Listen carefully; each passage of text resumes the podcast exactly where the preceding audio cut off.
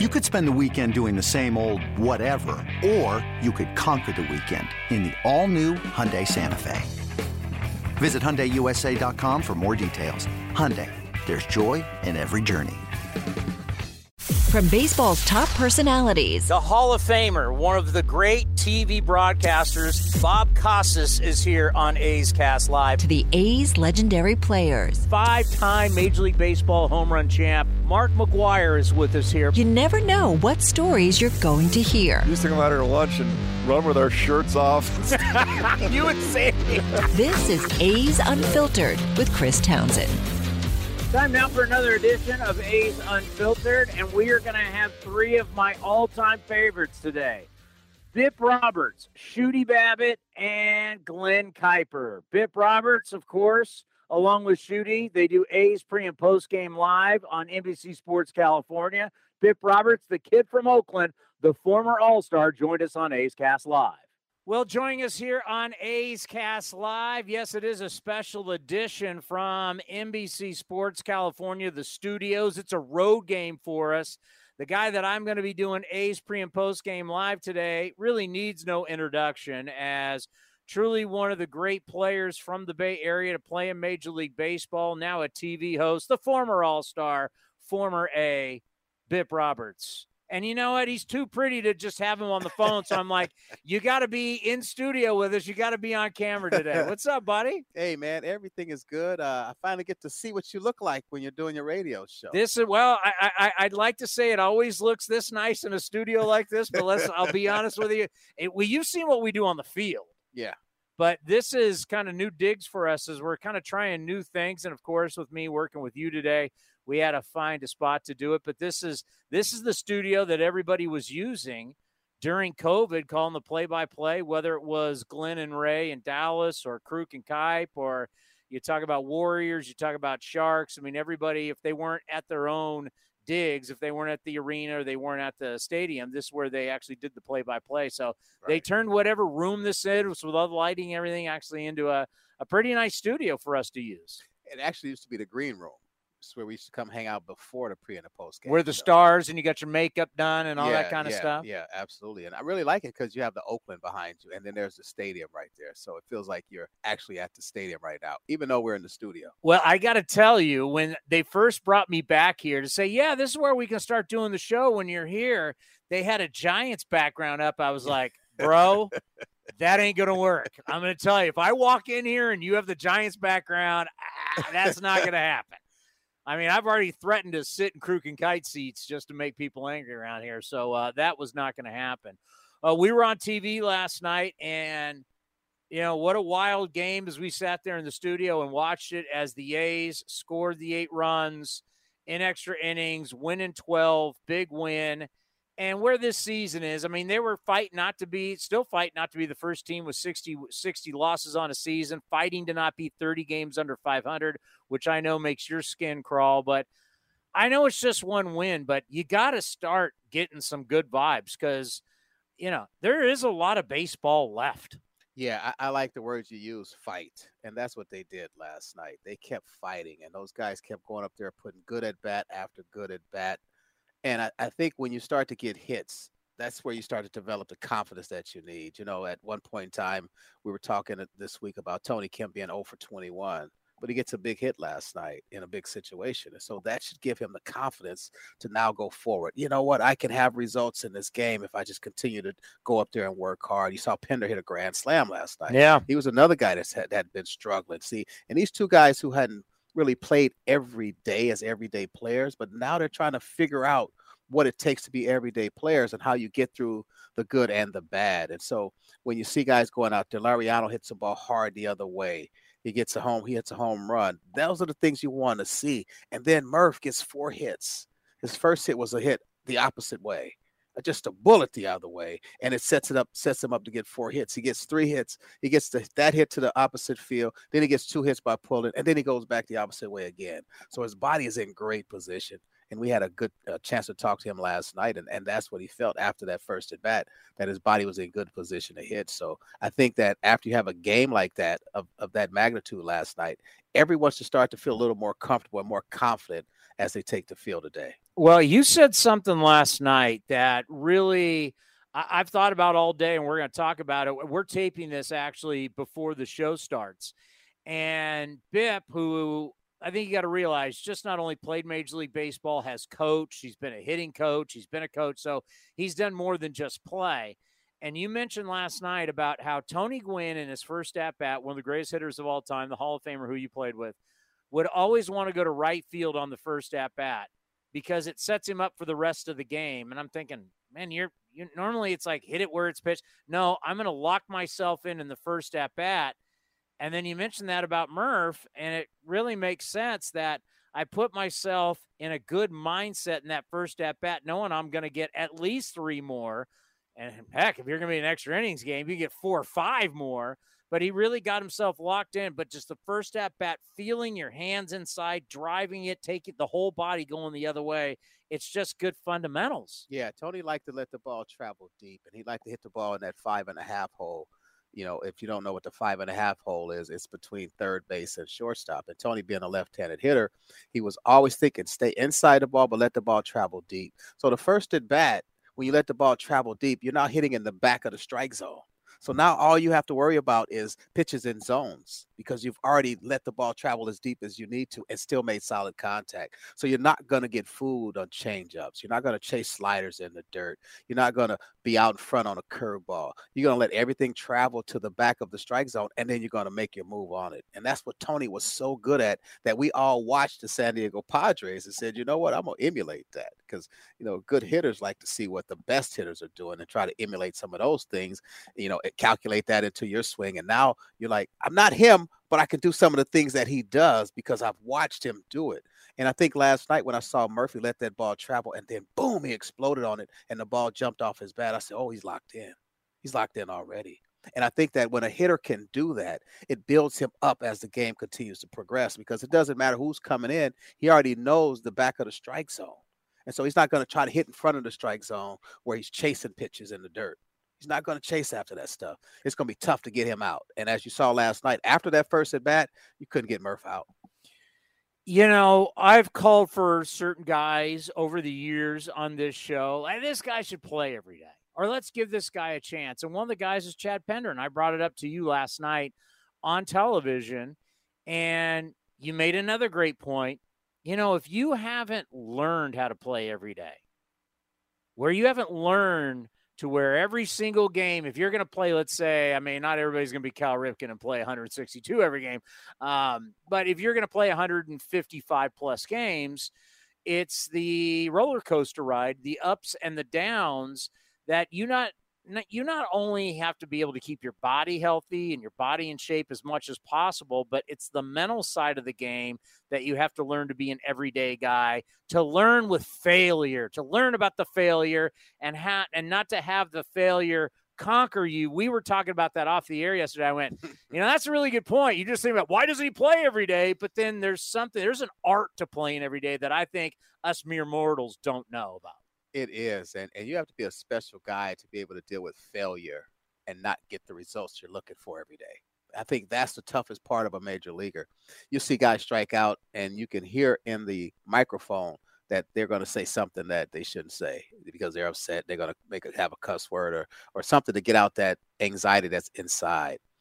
But when you're learning how to play every day, you're going to have failure more than you have success. And how do you deal with that failure? Sometimes when guys are not everyday players and they can play two or three days in a row and they struggle, they can go into the cage and they can figure it out because they're not playing that day or the next day or maybe even the next day. So you can flush out those bad swings by going up there and working on good habits. And now you come back three days later and you feel fresh again mentally. But the guys who play every day don't have that time off. You have to figure it out on the run. You have to get to the ballpark. You have to stay within what your work habits may be and then you have to find a way in that game to have your results.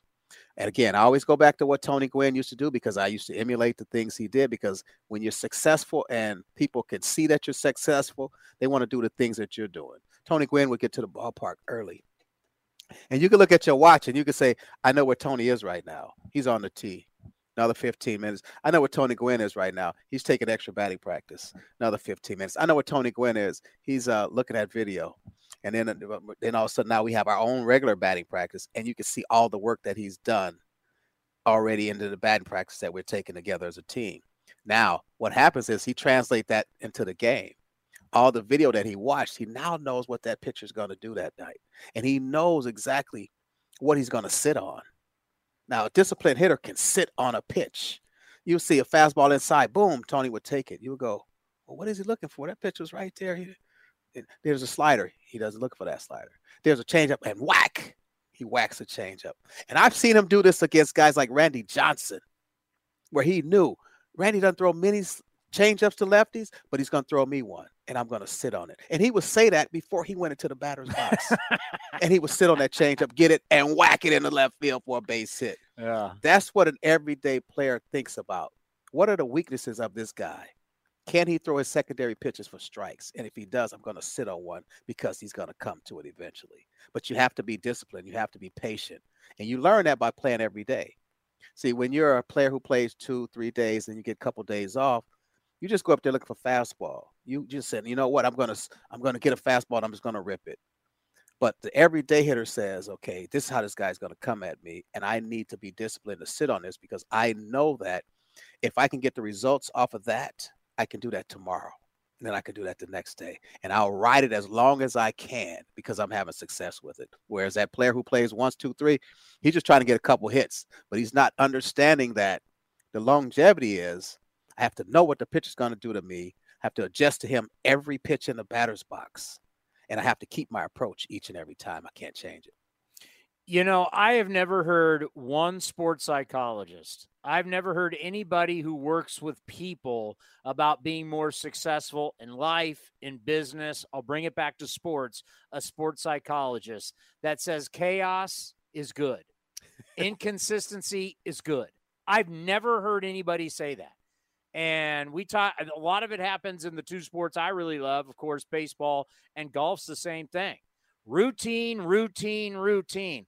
I don't even have to bring up what you just brought up with Tony Gwynn had this routine of every single day what he did to make him a great hitter. And some people will say, well, he's one of the greatest hitters of all time. Well, if the greats do it, that means the the guys who aren't the greats really need to do it because it works. But yet, unfortunately, and this has been going on even in the years we've been very successful, and I'll talk more about it now because we're not successful, is we have no routine. We have chaos every day with who's where, where people playing, where are you hitting in the lineup, who's in, who's out. I, there's no rhyme or reason ever. And here you are, almost 30 games under 500, and I just say, man, why not just you know we've kind of we we kind of know what who's what. Why not have if if you're saying I don't care, Nick Allen, if you go 0 for your next 80, you're leading off. I'm just using that as an example, or whatever you want to do. Just Give me a week of consistency because to me, the guys who are not the greatest, not the elite, they need more consistency than anybody. I need it in my life, right? Yeah. I need it for these shows. I get ready for shows. There's a difference Monday through Friday. I, I work every day. You know, like a ball player, every single time you guys are playing, I'm working, right? So I have my my things that I do before every show. I got the stuff that I do on the weekends where I'm just doing pre and post. I mean, there's a consistency would you, am I crazy, or would you like to see a little more consistency? No matter how bad the team is, give me some consistency and see if some guys can thrive in it. Well, you're right. I, I think you have to figure out who can play every day and who's that guy that needs a break here and there. You know, as I said last night, when, when I walk into the clubhouse or when I look at the door on the clubhouse now, I just see it's an opportunity 2022. And that opportunity is for all these guys who are coming up and down from the AAA team. And yes, you want to get that long run, but the only way you're going to get that long run is to get hot. You can't, you know, go 0 for 4, 0 for 4, 0 for 4, get two hits. And then what's going to happen is he's going to, he may bring you out because you're not six for your last 12 or six for your last 10. See, as a manager, I'm looking at who's hot, and I need that guy in the lineup because I need results. This is can you get somebody hot if it's always inconsistent? Well, here's my thing and I'll just go back to when we were playing. We played when we were, and, and the manager would bring us up when we were hot. He didn't want to bring us up when we are cold. He wanted us to come up and be able to perform. This is a results league. You cannot go 0 for your 12, 0 for 15, 0 for 18, and expect to be in there every day. I got to get you out of there, bro. Sorry. You're not hot right now. And because you're not hot, you're not producing. I need you have to produce in this game. I don't need you to go 20 at bats and give me four hits. I need you, if you get 20 at bats, to give me at least eight hits, nine hits, and do some damage. So it's it's very difficult for a manager or a coach to get a guy in and out there in it every day if he's struggling. Yeah, you might want to get him some run, but does he deserve that run? You got to be able to deserve that run. You got to get out there and you got to get hot. You can't get out there and play cold and expect to be in a lineup every day. It just doesn't work. It doesn't work for the manager. It doesn't work for the team. And then it doesn't work for that guy because he's struggling and it's just going to take his mentality down. He's not going to be as confident as he could be. So I just believe that. And I, I used to sit all the time. When I came back up in the big leagues, I was hitting 353 and I was banging. And Jack McKeon got me in the lineup when he said nobody coming up was going to play, but he knew I was hot and I stayed hot the entire season. I came back the next year hot and I, I stayed hot the rest of my career. So it's about results and production. It's not about what I think or what I want, it's about what you're doing. I got, I got a, I got a. What did you end up? Were you 298, 296? A 294. You sure? Yeah. I, I mean, I mean, I, I look back at your career, and a lot of people, yeah, 294. Yeah, I mean, you look at it. I mean, it was an unbelievable, consistent career. And you look at the All Star game that you played in. I always like to say that I was there for that All Star game, and I say one of the reasons why he's been my favorite all these years, bringing him on the program, is the fact that I grew up watching Bip. I watched basically Bip a lot of Bip's career, and have so much respect for him. And uh, it's great to do television with you. Just we'll end on this. If there was some advice, we're heading to the All Star break. You're going to have what we call the second half. You know, you have less than 81 games, but you have a second half. What advice do you give to a lot of these A's players, whether you're old or young, and a lot has been a struggle? What advice do you give them? Well, I would say learn by listening. You can watch and you can see things, but some things that guys say can click it can make you all of a sudden figure, oh, that's what he's doing. Yeah, you could see it, but you may not be able to see it. So sometimes your ears have to be your eyes because you have to listen to what people are saying. And then you have to take that into consideration as to who you are and what you're doing. Like when I was young and I was struggling to go the other way, I listened to what Gary Templeton said. And if I struggled that day, I would go to Gary and say, Hey, what did I do? And he would say, Okay, let's put down this towel and now go through your progression. And I would go through. He said, You didn't do that today. Because he would watch and see what I was doing because he knew exactly what I was doing. Had I watched what I was doing, I couldn't see it. So I had to hear what he was saying. He said, Oh, you're not doing it the way you were doing. No, that's not you. You got to get back to doing it this way. So I would listen to what he says. And because of Gary, I, I became more consistent in my game. So as a young player who's trying to find his way, you have to find a guy that speaks your language. That when you hear what he's saying, you understand it. Like when I first Tony, when I first met Tony Gwynn, he showed me the five and a half, the five and a half hole swing, and I was like, "What the? What is that? what? What is that? You know? What the heck out of here! What the heck is that?" but Gary took me in a cage, and I started hitting off the tee, and I started hitting the ball on the tee and bouncing it straight up off the tee, and it shortened my swing up. And then I got to the point where two months later, when he said, "Okay, let's level it out," I was able to level it out. But what it taught me was what Tony was saying. I could see it, but I didn't understand it. Gary showed it to me. Now I heard it, and now I can see it. You see what I mean? So when you're a young player, you're going to see a lot of things that you don't understand, but it's going to take that one player to help you hear it so that now you can see it and then you can figure it out. So that's what I would be as a young player. I'm trying to talk to everybody and every on every team about something so that I can hear it and then I can learn it and then I can see it. And if I can see it, then I can be it the former All-Star Bip Roberts. You'll see him today at 4:30. We're on. We're on at 4:30. 4:30 yeah. A's pregame live, and you'll see him throughout the season. And once again, it's always an honor to have you on the program. Thank you, my friend. It's blazing hot outside. You get in your car to turn on the AC to get cold air pumping, but it blows hot air out. This issue is commonly caused by low refrigerant due to leaks in the AC system. You want an easy, all-in-one solution that will restore the cold air in no time. AC Pro Recharge Kits. Make restoring cold air easy for even those with zero DIY experience in less than 10 minutes. Save time and money versus going to a shop by picking up an AC Pro Recharge Kit today. Be a pro with AC Pro. I grew up watching Bibster, loved him as a player. and it's been an honor to broadcast with him over the years. And a guy that I've worked a lot with, and he, of course, works for the Oakland Athletics. He's the super scout, and you also see him on TV on NBC Sports California A's pre and post game live. Here is my man, Shooty Babitt. Shooty Babitt, uh, Shooty Babitt's going to be in the weeds somewhere. He can't even tell anybody. He's like a he's like an army ranger. He's going to be out in the weeds somewhere scouting on July 4th. How are you, Shooty? Deep, deep, deep, deep, deep in the weeds, Tony. What's up, bro? How you doing, man? I don't. A little late where I am, but it's all good. Yeah, I, I, I, I, do not tell people where you are. It's a secret mission every single time you go out, and all you're trying to do is find players for the green and gold. Bottom line, trying to get better, uh, making sure that we scout our entire earth, uh, and make sure we're in position when it's time to strike. That's what a scout does. When you're out on the road all these years how much, or may, maybe they haven't changed that much. Ha, have players changed a lot? What have you seen? I don't think talent changes. I don't think skill set changes. I think philosophy, approach, uh, theology to a certain degree, but I don't. Uh, the good ones stand out. The guys that impact the game, the guys that have a skill uh, that's playable, that impacts the game, it can't hide. Um, when you get to a certain level, especially at the double A level and up, um, you've got accumulation of numbers, um, stats, history, reputation. All of that goes into the mix. And what are you doing right now? Can you take that to the next level? And that's the barometer here.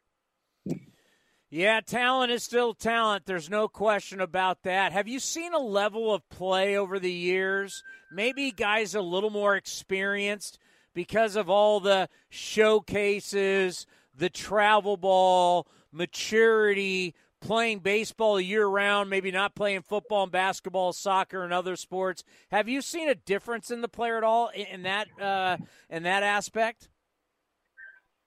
Yeah, that's a great question, Tony. I just feel that the guys that love the game, that have identified that they have an opportunity to play at the next level, that hasn't changed. Those guys play.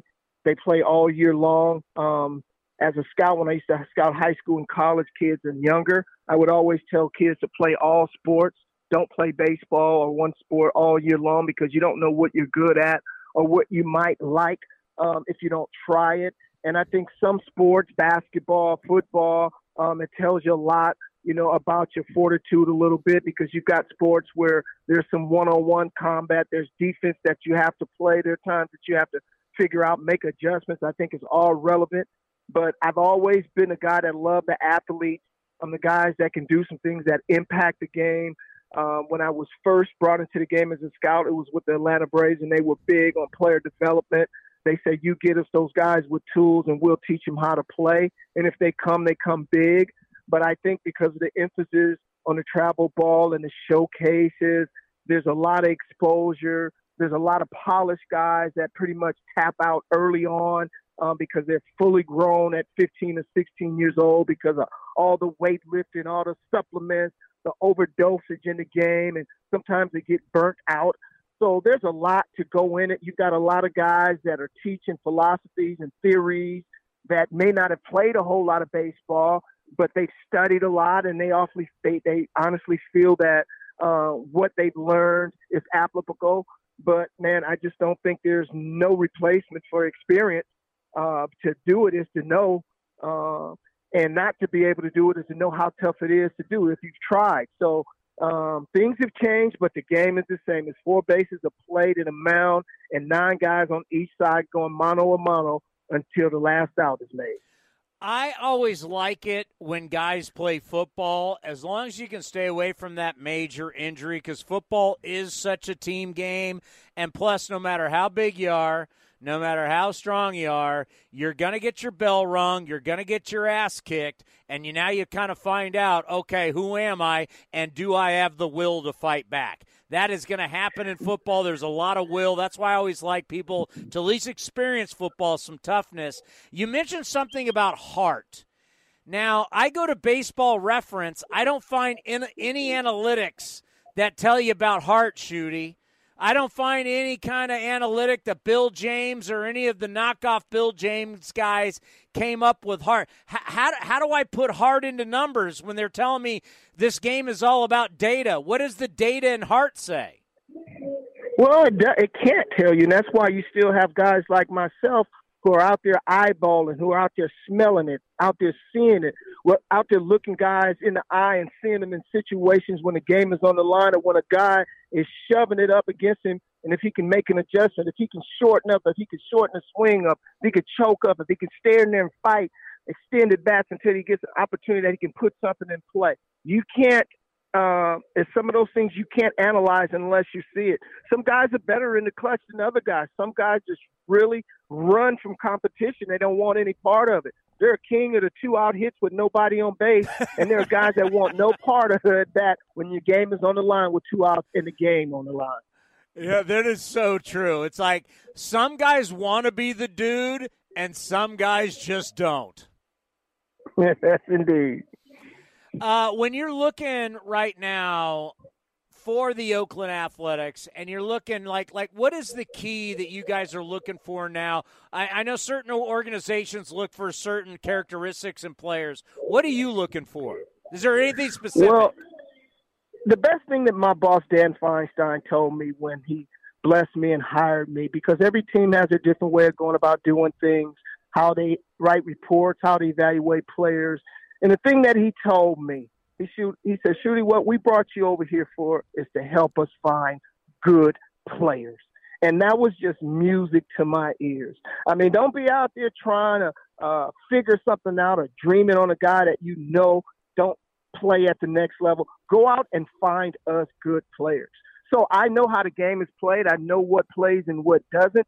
Uh, I know what guys are going to have to go out there and give everything, give a little bit of everything. So there's a profile for each position. Um, even though I know guys move around a little bit now, the more athletic guys have an opportunity to hang around because they can play multiple positions. If you're a big slobbermouth guy with not a lot of athletic ability but some bat to ball, then you know this guy might have a chance to hit for power. But you go out, you look at those guys. You watch them in preps. You watch them in BP. You watch them in infield. You watch them for five or six games, and you find out everything pretty much what they can and what they can't do and that's how you get your reports together and how you evaluate a guy. But in my 28 years of experience, you could go out for five game series and see a guy do a few things and come back a couple of minutes later, and he might be a different player. I mean, he's pretty much has the same makeup of what he is, but a lot of times he performs differently. So that's why you've got to understand his tool set and what his tools play and where they play and how they will play. I mean, there's a lot of projection here at times when you're talking about 19 and 20 and 21 year old kids. But I guess the difference today, especially with all the things that have happened over the past couple of years, is that their guys are a little older in some of the lower leagues uh, by necessity and sometimes by um, lack of inventory. Um, so sometimes you're you're prone to hang on to some of these guys a little longer, especially if they can do something. Like you see a guy in Double A that may not have a whole lot of velo, but he can pitch a little bit. He can under, he can pitch backwards. He can maneuver through a lineup uh, a couple of times. You take second notice of those guys because that's kind of the guy that's missing right now. It's a velo, it's a high power type game right now, and sometimes you overlook the guys that know how to miss bats that can pitch to soft contact and get quick outs, and before you know it, you're in the sixth inning. This guy's only thrown 55 pitches. Those are the kind of guys that turn your head and that you truly don't mind hanging your hat on sometimes because you know that guy didn't get to the level overpowering guys. He got there by being smart. You know, one thing that you've done a great job in your career is being sent out to look at other teams' players in the minor leagues. Like, who do we want to trade for? If this trade happens at the big league level, who are the guys that we want to get from other teams? That's a completely different form of scouting. And talk us through how you go about that. Where I'm now going to look at guys in double A and A ball who I want to project their futures, and also how can we make them better if they come over to us? Well, for me as a scout, um, that's not my job in player development. My job is to see it, uh, project where it's going to be, and when I see players, I don't care what their reputation is, what they went in the draft, how much money they got. I'm going to like you. okay, until you make me not, because you're a professional. It's a reason. But in order for me to put my name on you, you're gonna have to make me love you. There's a lot of times I'll walk away and I say, man, I like that guy, but he just wouldn't let me love him. He couldn't execute that breaking ball in two strike count. He couldn't command his fastball. He seemed to be running from the bat. Even though I like the velo, I really don't like the fortitude. I'm gonna go back and see this guy again. I'm gonna go and talk to his pitching coach. I'm gonna go talk to somebody that can give me some information about what this guy is made of. It goes to just more than sitting in the ballpark and just watching a guy play for five days and just going to report. You've got to do your homework. You've got to do your research. You've got to talk to people, especially if you love a guy. If I love a guy, oh man, I'm gonna, I might even go talk to the usher and see if he know anything about the guy because if I put my name on him and I put a choir on that dude, I want to make sure that I've got all my T's oh. crossed and my I's dotted for sure. You're like Columbo. You're a private investigator. Well, it's hard to be a private investigator uh, uh, and working undercover because most of the time I walk into the yard, there ain't but one or two soul brothers in there. So, you know, it's hard for me to hide up in there, but they know what I'm after. and I hope the players do too. So um, I just want to see you perform. who, who usually gives you the best info about a player? It all depends on what info that you're looking for. Uh, sometimes you can find a disgruntled coach. Uh, sometimes you can sit up in the stands. With, it used to be great because pitchers used to sit up in the stands and chart, and they used to give it all to you. Anything that you want to know about this guy. That's so true. uh, you know, be and that's like Jesus Luzardo when I first met him in Midland a few years back. I got a chance to sit back with him, man, and this dude, he crossed every, he checked every box, man. The look, the face, the attitude, the confidence. I mean, we saw what he could do on the mound. I was one of the guys who felt that he had a chance to be Johan Santana. I really did. But you know what? I just don't think that he was mature enough to handle the situation that he was in and understood where he was in his in his professional career. And I think that he let that pass him by. I really do. So uh, it takes a lot. Tony, you're going to be wrong on some guys, but you know what? You just keep on going out there until you strike gold, and that's what I'm be hoping to do when I'm out here in the bushes. You know, I, I think about two guys recently that have been uh, topics. You know, one was for us, Zack Greinke in in Kansas City, and I'm thinking, here's this guy. He's got all the money in the world. There was a lot of question about whether he loves the game, and here Greinke is still at his age, still wants to play. I applaud that, and then I think uh, uh, of Mark Appel, who was a number he was a failed number one first overall draft pick, never gave up and just made his debut with the Phillies. I mean, it's kind of like how long, how much heart a guy has, you just never know. But don't those kind of stories, seeing guys just want to play so bad, it's not about the money, it's just playing, doesn't that bring a smile to your face? Well, you're talking about a bona fide pit bull when you're talking about Greinke, man. This dude, ever since he was in high school, he had the same disposition. He just wanted to straight up embarrass you, straight up take your manhood away from you if you give him an opportunity. Competitive extraordinaire. Uh, most of us, County, growing up playing, we didn't play for the money. We play for the love of the game. The money is just part of the game that has grown so expeditiously like it has now, is that it gets in the way of decisions made for young kids. When I was signing high school and college kids, I couldn't believe that I was getting turned down sometimes when I was going in the house with a certain amount of money and they was going to tell me that they were going to, you know, luck, luck, skate, state or somewhere. And here I'm trying to give you an opportunity to feel your dream by playing professional baseball. And they turned their head to that. That baffled me because I was a guy that you'd have felt thought I got drafted in the first round when the A's called my name in the 25th round. I had signed to go to UCLA. I could care less. All my life, I wanted to play professional baseball and I don't regret one bit of. Even though I know how valuable that college education would have been to me, I still wouldn't have changed one thing one bit because that's what I dreamed of, and not all of us get an opportunity to do what we've always wanted to do in life. Man, you got to the big league, Shooty. Hey man, ain't no league no bigger than that, Tony. It's you know the experience of playing in the big leagues. I mean, you know they're talking about the faith of a mustard seed. I mean, here it is right here.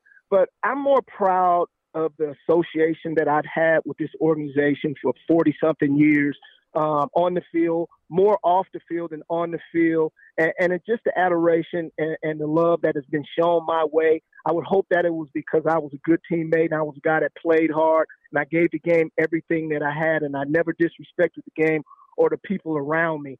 And you know, because there are some Hall of Fame guys, some guys that had great careers that can't get back in the game because of the way that they treated the people in the game. So uh, I'm proud of it. Um, I don't think the Oakland A's people know how thankful I am for the opportunity and what I'm doing right now because I wouldn't want to be in any other place. So I do not take it for granted. I'm just hoping that that 23 to 2 vote is enough to get that stadium built down in Oakland because it's going to be a great, great, great venue and a blessing to all the people in the Bay Area. No doubt about it. And as someone who grew up here, I, you know, I mean, for you, what it would mean after all those years seeing a stadium, because you've traveled, you've seen what everybody else has. It's about time that, well, it's way overdue that the A's have what everybody else has. Yeah, but I don't know if everybody else have what's inside the stadium as far as the people and the people that run it. Um, if they told me they were going to play at the Coliseum for the next 10 years, and they weren't going to move, and then they would get the new stadium. I would be just as happy if they were going to build one next year because I know that they weren't leaving. But yeah, it's time, man. I mean, you've got some stadiums they built two or three. I think Atlanta's had three ever since we had one. So um, how long it's been. But yeah, man, I, am pulling for it because the fans, man, they deserve it, man. They come to the game sometimes. and They don't have all the, the nice things that other stadiums have. The kids, things for the kids to do, and the true things for the baseball fans. So um, I know the people working very hard and diligently to make this happen, and I'm praying just like everybody else that it does. I got to ask you a question that I asked David Forst, and I'm I'm really curious to see what your answer is going to be now that kids are starting to do what they did in football, where they said before the draft, and these kids were college kids, and they're like, hey, we're not going to play in the bowl game because we don't want to get hurt. We're now starting to see that in the Major League Baseball draft, where you're seeing kids who say, I'm not going to finish out playing high school baseball, and I'm sure we're now going to see this in college. How do you, as a scout, if a kid says I don't want to finish out the year because I just want to protect myself heading into the draft, how do you feel about that? If it's a guy that's a can't miss guy that everybody is ranking as one of the, if not the top player in the country, top five players, and you know he's really close to being a major league player, I can understand because you're making a, you're taking a chance on your future. But if you're just a just a, a average guy, a better than average guy that has a chance, um, I would say um, congratulations. I respect that, and I'm going to move on to the next guy because I want guys that want to play. I want guys that love it, that dream it, that that have nightmares and not getting an opportunity to go and play, and they would do anything to get the opportunity. Because when you get that opportunity, you're going to do everything you can to prove to the people that gave you that opportunity that they didn't make a mistake because your name is going to be on, on, your their name is going to be on your back until you finish playing. So uh, there's a lot of people giving kids advice, uh, and I don't know if it's always for the uh, well-being of the kid. If it's to say, "Hey, I'm going to college and I'll play professional baseball later," I respect that also because your chances of getting to the big leagues are very, very slim. So with that guaranteed education in your pocket, at least you have that. But if you're a guy that's not going to college. You don't know if you're ever going to get another chance to play. Uh, uh, man, I'm going on to the next guy. Well, I'll just say this, and I might sound like uh, get off my lawn old guy, but I'm starting to notice. I think baseball and golf are very similar. Both are my passions, but we got a lot of guys who love practicing and coming up with these numbers on things like TrackMan while practicing, and they like doing that than actually they like it better than playing the games. Like they want to tell you spin rates, they want to tell you how far they hit it, they want to tell you all these numbers, how hard they throw, and I you see a lot of this because the technology, the way we're the way we're judging human beings now in golf and baseball are actually very very similar, and I'm afraid, Shooty, guys like working out and being in the batting cage and like throwing off mounds and having all these and all this data, I think they like doing that more than they actually like competing in regular games. No, I mean those guys are eventually weed themselves out because the game is not going to change, Tony. And um, there's a place for innovation in this game, you know, just like analytics. I'm like Dusty Baker. He said, I'm fine with analytics as long as they tell me or show me how to get better. Don't tell me, show me how it works. Now you got my ear. So this game has been around for a hundred and something years. I find it very difficult for you to come up something new that haven't been said or haven't been told. Maybe a different language, but it all means the same thing. I don't want a pitcher going, yeah, my spin rate's this, but yet they got a, a four a four five ERA or higher. I know this has happened at the big league level. Guys worried about certain things versus actual like what's your ERA? Well, you don't have to worry about if that spin rate on that breaking ball is good. Them Louisvilles will let you know. I mean, them guys going back to the dugout, or you see some Louisvilles running up to the plate, swole all up you know you better throw something else because that spin ain't enough. That's for sure. When you getting back in town? I can't tell you. Well, I can't make a tee time unless I know when you get back in town. Uh, into September when baseball season is over. yeah, I, I, I, I, I, I'm re- I, I'm ready to get it going with you. I mean, you, you, you big league guys, you know, you look down on little guys like me. So I, I, I, I I'm, I'm ready. I'm going to be ready for you, Shooty. Hey, this off season we gonna have a blast, Tony. Believe it. I can't wait. Uh, you are, right now. I'm all about games and reports, homie. You be you be safe out there, out in the bushes. Be well, and we'll talk to you when you get back. Will do, Tommy. Thanks for having me, my man. The great Shooty Babitt. That you know what? That was just questions about his craft. That was awesome. And we will end with the face of A's television. You see him every single night, NBC Sports California. He is your lead play by play man on television. Here is the great Glen Kuiper. Glen Kuiper has spent the majority of his career on television.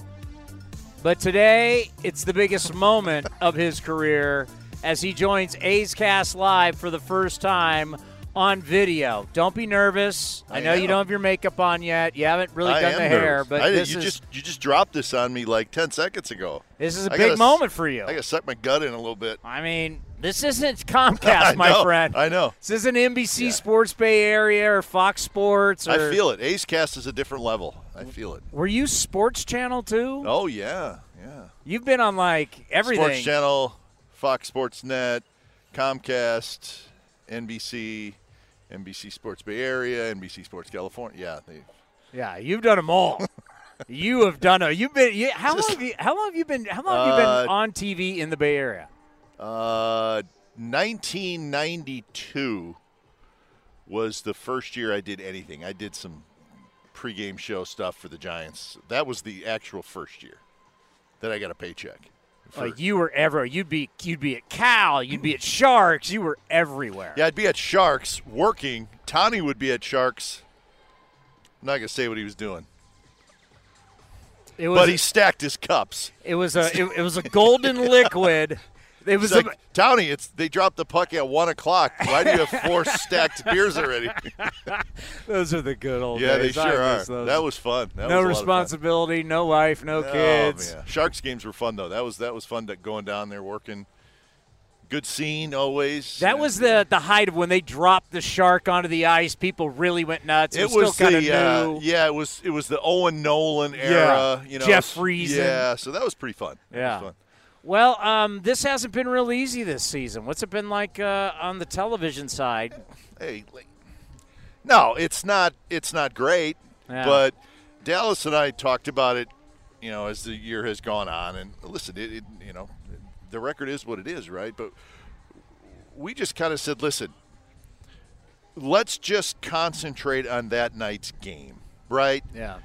Um, as opposed to maybe, hey, what's the pennant race and who's doing this and just that game, right? Let's hope it's a good game, but let's just let's do the best we can with that night's game and not worry about tomorrow or the next day or you know pennant race, you know all that other stuff, and and that's helped us, you know. But ultimately, and I really do mean this, you're still doing a big league game, yeah. right? You're still announcing a big league game, and and the thing that really it, does, it, it, it kind of annoys Dallas and I, and it's nobody's fault, but you have people come in to the booth, whether we're here or, or on the road, and say, "Boy, it must be tough."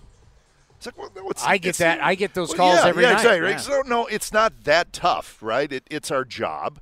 It's a great job. We know we're lucky to have the job, so it's not that tough. Do we want them to win every night? Absolutely. Is it is it a little more fun if they win more? Absolutely. But it's not that tough announcing a Major League Baseball game. It's still pretty cool, right? And it's pretty cool for you to talk about big league baseball before and after the game. So I get the question when we get asked that, but no, it's it's not it's really not that bad. It's pretty good actually. So when you guys are on the road, I'm obviously have the home studio. So yeah, you look good in the studio, by the way. So Yeah. I get I go in yesterday. I get on my couch. I got my butt. First inning goes, and I, I remember I had to do something. My daughter and I come back and I go, "That's not Frankie Montas." yeah. And and I'm like, I'm rewinding you guys, going, "What the hell?" And I'm rewinding, and you guys are like, Yeah, we, "We, didn't don't know, a lot either. No, I know the uh, the velocity was down. Uh, we did see that, but that happens sometimes Sure. when the game starts. So, um, you know, and then you're like, oh man, then you get scared, right? Because listen, the trade rumors are going to be around him for the next month, and is there a pretty good chance he may get dealt? Yeah, I think there probably is. But then this happens, and yeah, you immediately go, oh man, hope they didn't turn down a good deal for it. You know what I mean? You Yeah. start thinking a lot of different things. But he, it, it sounded like they thought he was going to be okay. They didn't think it was anything real serious. That that's that's the only thing I've really heard um, last night and, and today. So, but we'll keep our fingers crossed. Yeah, it, it, it since he is this valuable commodity, right? And you you know you're going to ship him. Mm-hmm. Like you want to make sure that when you are going to put him out there for for on the trading block, you want everybody Yeah. to know that he's good, he's fine, he's Yeah. ready to go for you for this second half cuz he I mean, if I'm looking at all the teams and if I need a starter, Billy He's- Beane and David Forst are the first guys Yeah. I'm calling. Yeah, he's he's been really really good, and you're right. And, and now you need to make sure he's healthy. And I think teams are going to now say, hey, okay, I need to see at least one start from him before the trade deadline to prove that he's healthy. Um, so that's sort of what this little injury, even though it may not be really serious, I think it does it does set you back a start or two um, from showcasing him to these other teams because he was every start he had this year was pretty darn good. Well, now they're going to want to see one or two more just to prove that he's healthy. And if I, if he shows that he's healthy, yeah, I, I mean, I think there's probably going to be a deal there at some point that's probably too good to pass up. Well, and, and I've thought about this yesterday, trying to trying to be positive. I was like, you know what? Even if you didn't deal him now, Sure. he's still going to be the biggest piece out Yeah. there in the offseason. Now you got a full offseason. Now you you like to get these desperate GMs Yeah. at the deadline to start bidding against each other, but they'll still be there in the offseason looking for somebody. Yeah, or it just takes one desperate GM at the trade deadline if Yeah. somebody goes down, and um, so that's why I, I think there'll probably be a deal there to be had, one that the A's will like. But you're right, if if there isn't, you take a look in the offseason or you keep him. Right? He's not a free agent, so he could lead your staff next year. So uh, the A's are in a good spot with Frankie Montas. I think they're whatever they do, they're probably going to come out ahead. You know, one thing that I talk a lot about, whether it's on this show or it's pregame show, postgame show, is what gets me excited. And I talked to Nick Allen earlier today, and I said, keep doing what you're doing. Bunt, Yeah. run. Oh, it's Do great. different things. Like, this is what can excite us. I mean, because we're we played 81 games, right? This is what can excite Yeah. us in the second half is let me and Jonah Bride's working out right over here trying to get back healthy. Let, let's see some younger guys and see what they can do. Wouldn't you say that's what gives you a little juice coming no to the question. ballpark? The Nick Allen thing has been a lot of fun. Um, you know, there, there's listen. He's a smaller guy. You sort of pull for him, but there's a scrappiness to him, and he's a pretty good little player. And I think he has a chance. I think to be an everyday player in the big leagues. Now, is he going to hit 15, 16 home runs? Probably not. But like you said, he does a, he does some different things offensively that I think can help you. Um, And defensively, you know, there's no issues there. He looks pretty good around the bag on both sides of the bag at short and second. So yeah, we're kind of excited about him. I think it's it's great, and I, and I'm glad that they've got him up here, and more importantly, playing him every day. See what he's got. You know, we're we're looking to the future, right? And you know what, Elvis probably not going to be around next year. You know, there you go. So he's been fun to watch. I hope he keeps it up. But you're right. Do all those little things you're doing. Throw down a bunt once a game, right? Swipe, yes. swipe a bag. I mean, that's keep what, them honest. And, and I think that too is that that's the kind of player that we're sort of looking forward to seeing, right? Our own guy, we drafted him, get him up here, and then he's got a little scrappiness to him. I like that. So I think it's great. I hope he has a 10 year career here. Well, if anybody knows about playing up the middle, middle infield, it, it's you. Going back to your days, as even Jack McKeon said, biggest mistake the Padres ever made yeah. was keeping Roberto yeah. Alomar over you. Absolutely. Well, I told him that. Yeah. I said, Jack, that's a big mistake. You had like, the legacy. Like, I mean, you had the name. Like, had who a... are you? did, we? What, what, who are you? Carlos Baerga, Joey Cora, yes, Kuiper. Yes. But you can tell as someone who, I mean, played professionally, you can tell when someone's got the leather out there. Oh right? They gosh, got the look. yeah. Oh yeah. I mean, eh, listen. Eh, I mean, Nick Allen. It doesn't take long. It takes two ground balls, and you can tell he's he's got it. But he's got good feet. He's got the good quick hands. He's got a good strong arm at second base, which is important, right? Um, so yeah, he he's got all the tools to be a big leaguer. There's no doubt about it. And by the way, Elvis, I know we all want to throw dirt on him on the post-game show, but Elvis, and especially against the yeah. Mariners, he hits home runs against the Mariners. I mean, Elvis can Elvis still is play. Fine. Yep, there's no question about it. Elvis is fine. Listen, he's he's been around a long time. There's nothing he hasn't seen, and that can help the young players. He can be very helpful, not just the not just to the to the to the younger Latin players, but to the American players as well. He's a guy you can go to, man, and say, hey, what about this? I mean, he's played 13, 14 years, and he is still a good player. I, I like Elvis a lot. Um, you know, I, I, wish fans wouldn't dump on him because there, there's there's a lot more to Elvis than you know just his batting average, and he can really help these young kids. Uh, Jonah Bride, Nick Allen, man, you're playing right next to Elvis Andrus. Think how much he knows, and I'd sit right next to him and ask him a ton of questions every day. So you were just at Yankee Stadium. We're now seeing the Blue Jays. Just talk about the energy that's around this AL East yeah. that we don't, we haven't traveled with the team in years. So we out in the West, they're you know it's the Astros yeah. and everybody else yeah. is pretty much done. I mean, just what is the intensity? What is the the AL East like right it's now? awesome. I mean, we were in New York, and, and it's always a great scene there, anyways. Uh, but you know they they're feeling it, right? They have this ridiculous record.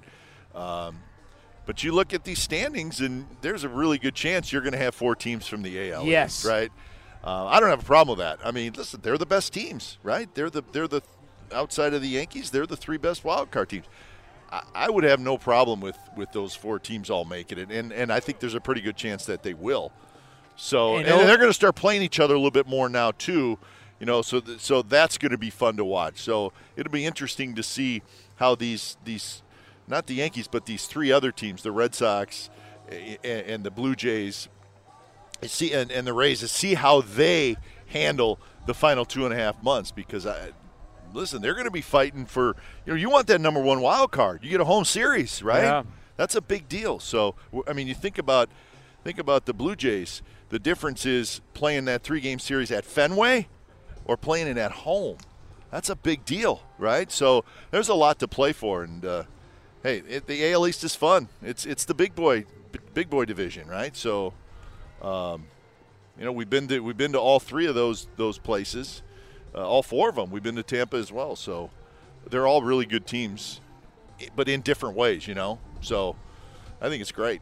What I love about it is like everybody, whether it's MLB Network or ESPN, everybody's wanted to crown the Yankees the champions already. It's like, no, you don't understand these a these other AL East teams, yeah. they don't care. And once you get in the playoffs, everybody's zero and zero. Yeah. They play at Yankee Stadium all the time. They don't have oh, it's Yankee Stadium. Yeah. That's what like if it's a bunch of AL East Sure. teams and it's it's like a bunch of hungry dogs in an alley Yeah. fighting for one for one state. Well, that's right, and, and yeah, you, that's a great point. Those teams in the AL East, like the Blue Jays, they're not going to be intimidated by the Yankees because No. Eh, we play them 18, 19 times. And you know who else isn't intimidated by the Yankees? Is the Houston Astros, right? The Astros are like, we'll go to Yankee Stadium. Doesn't matter to us. So Well, they'll go. so- they'll so- go over to, to, to take on the Mets too. and beat 'em. Exactly. Yeah. So, so I think it, it's. I I like what's going on in the American League because you do have that one team that is standing out, the Yankees, but you have these other teams that are really, really good, and there is no shoe in that the Yankees are going to walk right to the World Series at all. I think they're going to have their hands full when, when that time comes with all those teams, whoever they may play.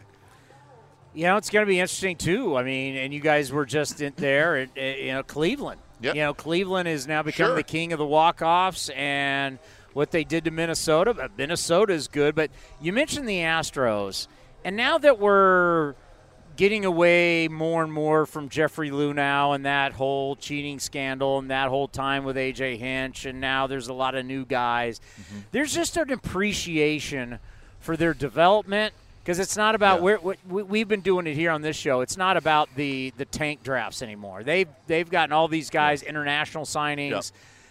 They are just when you look at how they can beat you with starters, with bullpen, with their lineup, they can beat you with power, they can beat you with contact, they can beat you with speed.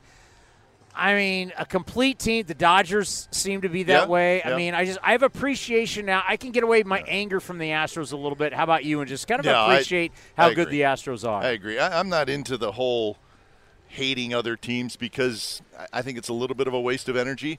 You have to respect these teams, um, and, and you have to give the Astros their due. You think about, it, they lose Springer, they don't care. They Yeah. lose Correa, See they ya. don't care. Right? They lose Greinke, they don't care. They lose Gerrit Cole, they don't care. I mean, you think about those guys that they have lost the last three or four years it hasn't slowed them down. These are star, star players, and they're like, no, we're moving on. We're going to pick and choose who we want to sign. Got a star shortstop now, a, a guy who's got a chance to win the Rookie of the Year. Um, you know, so you have to respect what they do. It's a well-run organization. They know who to keep, who not to keep, and they just keep bringing up young players, and they got the veteran players that are still really good. So i- i- as hard as it may be for a lot of people, especially A's fans, you have to you have to respect what the Astros have done to remain good this long, and they will continue to be good. I mean, they're you know there, there's no end in sight to their success. I don't think. Yeah, you just mentioned Pena as a guy that could be rookie of the year. That guy you just saw in Seattle, Julio Rodriguez. I really don't like him as a player. I don't. I don't. I don't You really don't, know. you don't see it. I don't know about his future. I stu- I asked my my my partner Dallas Braden the other day. I said, "I'm going to stump you. You got 10 seconds. Who would you take right now, Julio Rodriguez or Bobby Witt Jr.?" And he was like, "Oh my God!" And I counted him down nine, eight, and he said, "Julio Rodriguez over Bobby Witt Jr." Now again, it's you know it's it's six one half dozen of the other. You're going to get a star either way. But there At a premium there position. was something like we, we've seen Rodriguez now, and there's something about him that like where you can envision a superstar. You can see it. I think with Bobby Witt, you can kind of see it, maybe. This guy, he's already doing it. And he's crushing the A's, which is a killer, right? Yeah. it's going to keep happening. He's, yeah, he's the real deal. You He's- guys he's had pretty it. fun. One of his home runs, he's rounding first, and he's looking out to center field, and he's smiling, and he did some hand gesture, Yeah. and he's rounding second. I'm watching that. I'm like going, that guy's a rookie. Yeah. That's what a star. He Yeah. That's, good, that's yeah. good looking, And fun. He's having fun. Yeah. waving to the yeah. yeah. I'm like, that's this guy. And to think, I'm reading these notes, going, well, we haven't seen that since A Rod Yeah. or Griffey, or going, how do they get these guys? And you know he's got a big smile on his face, and he doesn't really play like a rookie. He plays like he's been around a while. Um, and he's a lot of fun, and they love him up there. I mean, they got a chant Julio, and it starts, and it starts roaring. Um, so that, that's their next guy. That's their next Ichiro. You know, the guy they're going to anoint. Um, I don't. We are one of those guys. I want a 21 year old or a 22 year old. I don't want. Where's our 23 year olds? Oh, they're in Midland. Uh, behind us, we'll end on this. no, you got to go. Behind us, Matt Chapman's Yeah. taking ground balls. Uh, Chappie's back. I know you guys. For us, it's new. You guys got to see him We in saw Toronto. him, yeah, and that was right away, right at the uh, yeah, it was like what, second or third series. So we did get to talk to him. It was great. He's such a good dude.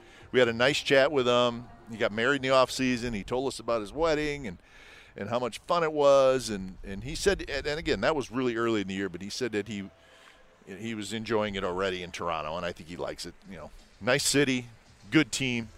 Um, so we wish Matt Chapman the best. He's, he's such he's an impossible guy to, to, to not like, right? It's just I mean he's he's a sweetheart, and he talked with us for gosh 20 25 minutes when we were there. So uh, um, we wish he was still here, but how can you not pull for the guy, right? I mean he's he's great. Do you guys have any special plans Fourth of July on television to tease here on your biggest new? I can't tell you. No, it's No, that big. No, no. Actually, we were gonna we were gonna maybe talk talk about Cody a little bit in the umbrella. Yeah, I, yeah. Yeah. I'm sunburnt. Yeah. He's he's fine. Yeah. Uh, when you guys pull out the ba- let's one more one more before you gotta go. when you guys pull out because we're kind of the same era, right? When you start pulling out the baseball cards, those are the guys of our I know, era. I know, I know. And you know what? Like I, I try to pick like guys from the '70s because I can stump my partner. You know, the like Bake McBride. Yeah. You know, Give, Dallas. give me Ever heard of this? late late seventies, Yeah. early in the eighties is my wheelhouse. Yep, that's right. That's right. Um, and and there is a. It, it has to be a certain score, certain time of the game for us to pull the, the baseball True. cards out. So True. If we see the baseball cards, that means the scoreboard is really not what we want to see. But we're also looking to have a little fun, which you know we do try to do that occasionally. So thanks, Well- thanks for the the props on the baseball cards. Just just just know this.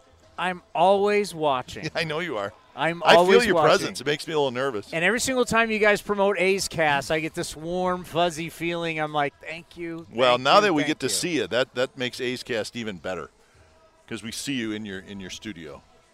And I will see you on the 12th and 13th. I'll be in with whoever Stu or Okay, awesome, that. good. But hey, Thanks, thank you, buddy. thank you for everything that you Anytime, do. anytime. You promoting us is oh, huge. uh, no, it means a lot. We will continue anything you need, man, because you guys, it's a we're all in it together. And I We're want you to keep letting everybody know I'm getting screwed down here in the sun. Yeah, He- I know. He's in the umbrella. Yeah, my forehead is baked already, but looks like looks like looks like Cody's good. Cody's fine. Cody's got a fourth. look, of, he's all yeah, he's fine. he's got a Fourth of July. He's got he's got he's got ribs. He's got potato salad back here. We're sweating, and Yeah. he's fine. He's All right. fine. See you, buddy. We want to thank Bip Roberts, Shooty Babitt, and Glen Kuiper for joining us right here on A's Cast Live. Now back to A's Cast, powered by iHeartRadio. This has been a presentation of the Oakland Athletics.